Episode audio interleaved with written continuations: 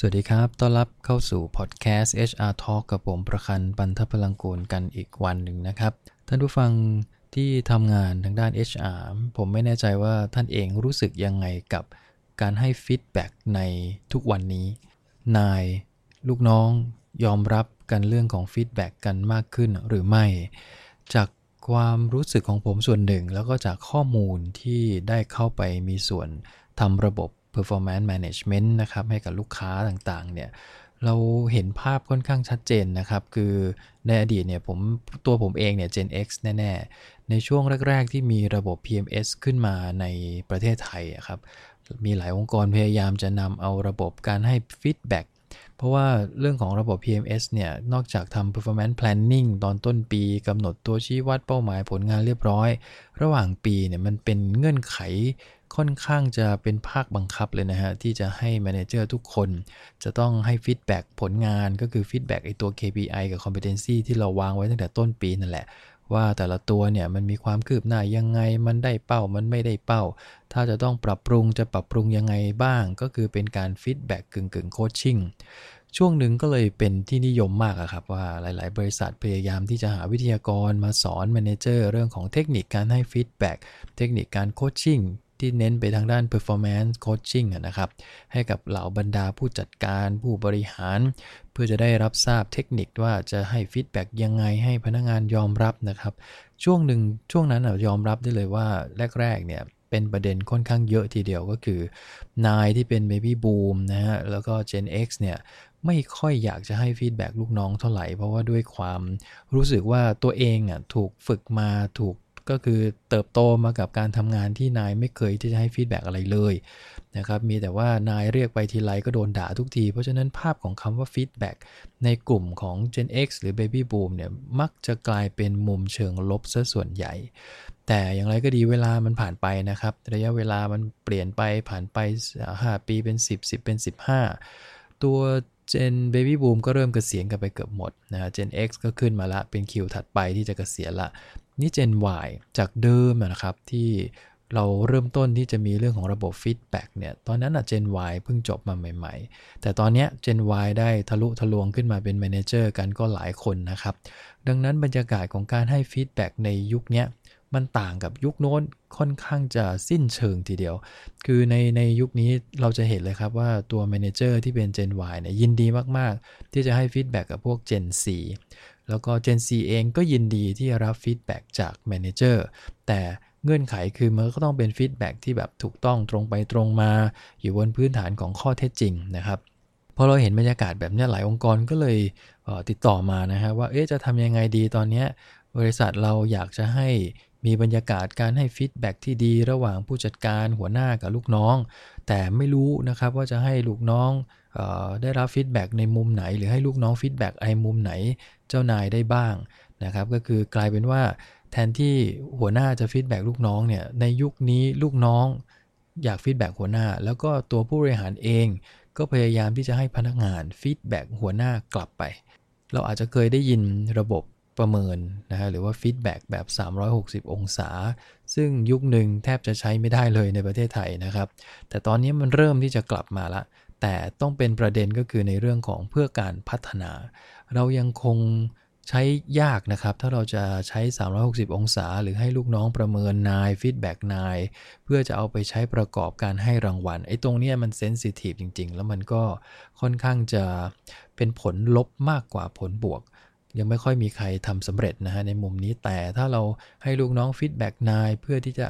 เห็นภาพจุดแข็งจุดอ่อนของนายแต่ละคนจะได้วางแผนพัฒนาได้ อันนี้ผมเห็นด้วยเลย แล้วในยุคนี้นายเองก็เปิดใจยอมรับ feedback จากลูกน้องเต็มที่นะครับ เท่าที่ผมสัมผัสมา ไม่ค่อยมีใครอิดออดนะครับเพราะบอกว่าเอาก็ทำงานด้วยกัน ลูกน้องจะบอกว่าเราเป็นยังไงก็เห็นจะเป็นไรซึ่งอันนี้คือผมสังเกตแล้วส่วนใหญ่แล้วกัน อาจจะไม่ใช่ทุกคนร้อยเปอร์เซ็นต์อะส่วนใหญ่ของคนที่เป็นแมนเจอร์แล้วเป็นพวก Gen Y อะครับ เขาเปิดใจได้นะฮะเขาเข้าใจได้ว่านี่คือสิ่งที่เป็นข้อเท็จจริงที่สามารถจะเอามาใช้พัฒนาตัวเองได้ บางองค์กรก็มีคำถามมาอีกว่าอ้าวถ้าเราเกิดสมมติว่าเราต้องการจะทำระบบ ให้พนักงาน feedback นายหรืออาจจะประเมินเพื่อการพัฒนาก็ได้ ว่านายคนนี้จะต้องพัฒนาเรื่องอะไร เราจะรู้ได้ยังไงว่าพนักงานควรจะประเมินหรือ feedback นายในเรื่องอะไรหรือในหัวข้อไหนบ้าง หลักๆเลยนะครับ ก็คือส่วนใหญ่เราจะให้พนักงาน feedback นายในมุมของพฤติกรรมในการทำงานซะเยอะกว่า ไม่เกี่ยวอะไรกับพวก KPI หรือเป้าหมายในการทำงานของนายเลย เพราะนั้นเนี่ยนายของนายก็เป็นคนพิจารณาได้อยู่แล้วว่าผลงานของนายเราเป็นยังไง แต่ส่วนใหญ่สิ่งที่เรามักจะให้ผู้บริหารระดับผู้จัดการเนี่ยได้รับการพัฒนาก็คือ ตัว core competency นั่นแหละฮะถ้าสมมุติว่าบริษัทเรามีนะครับ core competency 5 ตัวบ้าง 6 ตัวบ้างเนี่ยสิ่งเหล่านี้แหละครับคือตัวที่น่าจะให้พนักงานสามารถที่จะ feedback นายได้ว่า อย่างสมมติว่า competency ของเราตัวหนึ่งคือเรื่องของ service mind พนักงานก็อาจจะต้อง feedback ย้อนกลับไปหานายตัวเองได้ว่า service mind ของนายเราเนี่ยเป็นยังไง เขาแสดงออกพฤติกรรมแบบนี้ได้กับทุกฝ่ายใช่ไหมกับลูกค้าภายในและภายนอกใช่หรือเปล่า อันนี้ก็จะเป็นอีกมุมมองหนึ่งของจากตัวพนักงานที่มองย้อนขึ้นมา หรือกรณีที่เป็น core competency บางตัวเช่น teamwork นะครับเรื่องของ problem solving อะไรต่างๆเนี่ยเราสามารถที่จะให้พนักงาน feedback ได้ประเมินได้ เพื่อเอาไปใช้ประกอบการพัฒนาพนักพัฒนานายนะครับ อีกอันนึงก็คือเรื่องของ managerial competency อันนี้สำคัญเลย คนที่เป็น manager แน่นอนครับ เขาต้องอยากที่จะพัฒนาในเรื่องของ managerial competency ทั้งหมดหรือแม้ก็ leadership นะครับ ดังนั้นการให้พนักงานมองย้อนขึ้นไป เพื่อจะดูว่าภาวะผู้นำของนายตัวเองเนี่ยเป็นยังไง การสร้างทีมงาน การซื้อใจทีมงาน การสร้างแรงจูงใจพนักงานเนี่ยของตัวเองเนี่ยพนักงานเองรู้สึกยังไงบ้างกับนายของตน รวมถึงการโคชชิ่ง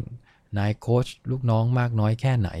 คือสิ่งเหล่านี้มันเป็นตัวบอกได้นะครับว่าด้วย leadership ของนายแต่ละคนเนี่ยใครบ้างที่จะต้องพัฒนาเรื่องอะไร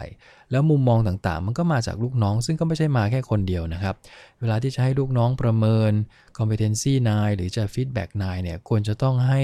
มากกว่า 1 คนนะครับ คือกรณีที่หัวหน้าคนนั้นมีลูกน้องสัก 5-6 คนเนี่ยก็อาจจะต้องใช้ทั้งหมดนะละห้าหกคนเพราะจำนวนอาจจะไม่ได้เยอะนัก แต่ถ้ามีลูกน้องเป็น 10-20 คนเนี่ยอาจจะต้องมานั่งเลือกกันเหมือนกันว่าใน 10-20 คนเนี่ยเราควรจะสุ่มลูกน้องคนไหนบ้างที่จะเข้ามาให้ feedback นายอันนี้ก็เป็นประเด็นหลักๆสำหรับองค์กรที่ต้องการจะให้พนักงานมีโอกาสที่จะ feedback หรือประเมิน competency ของหัวหน้าตัวเอง เพื่อจะได้เอาไปประกอบ ย้ำนะครับนำไปประกอบเพื่อวางแผนการพัฒนาผู้จัดการนะครับ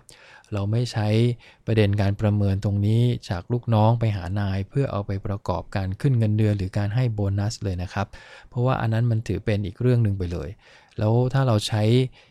ประกอบการให้รางวัลเมื่อไหร่ เชื่อเลยครับว่าผลการประเมินออกมาไม่มีทางออกมาแบบตรงไปตรงมาแน่นอน เพราะมันมีเรื่องของผลประโยชน์ มีเรื่องของเงินเงินทองทองเข้ามาเกี่ยวครับรับรองมันไม่มีใครประเมินตรงไปตรงมาอยู่ละ ดังนั้นมันจะดีนะครับ ผลของมันจะออกมาดีก็คือเราต้องเคลียร์ให้ชัดว่าในการประเมินเนี่ยเราไม่ได้มี เรื่องของผลงานคุณเข้ามาเกี่ยว แต่เราต้องการจะพัฒนาว่าในมุมมองของลูกน้องที่มองย้อนขึ้นมาประกอบกับมุมของนายด้วย มุมของเพื่อนร่วมงานด้วยแล้วเนี่ยเราจะต้องวางแผนพัฒนาผู้จัดการแต่ละคนในหัวข้อไหนบ้างนะครับฉะนั้นอันนี้ก็คือประเด็นสำคัญซึ่งในยุคนี้อย่างที่บอกนะครับ ผมเชื่อว่าหลายหลาย องค์กรบรรดา manager Gen Y ผู้บริหาร Gen Y เนี่ยต่างก็เริ่มเปิดใจยอมรับเรื่องของ feedback ในประเด็นที่เอามาใช้ในการพัฒนาได้มากขึ้น เปิดใจกว้างขึ้นในการที่จะรับทราบประเด็นเหล่านี้ เพื่อต้องการที่จะพัฒนาตัวเองให้ดีขึ้นดีขึ้นไปอีก ซึ่งอันนี้ผมถือว่าเป็นผู้บริหารที่ดีนะครับ มีความเป็น leadership เปิดใจรับในสิ่งที่ลูกน้องบอก แล้วก็เอาสิ่งนั้นไปพัฒนาตัวเองอย่างจริงจัง เราจะได้กลายเป็นผู้นำที่ได้ทั้งใจได้ทั้งงานพนักงานนั่นเอง ก็ฝากประเด็นวันนี้ไว้ประมาณนี้นะครับพบกันใหม่ในครั้งหน้าครับผมขอบคุณครับ สวัสดีครับ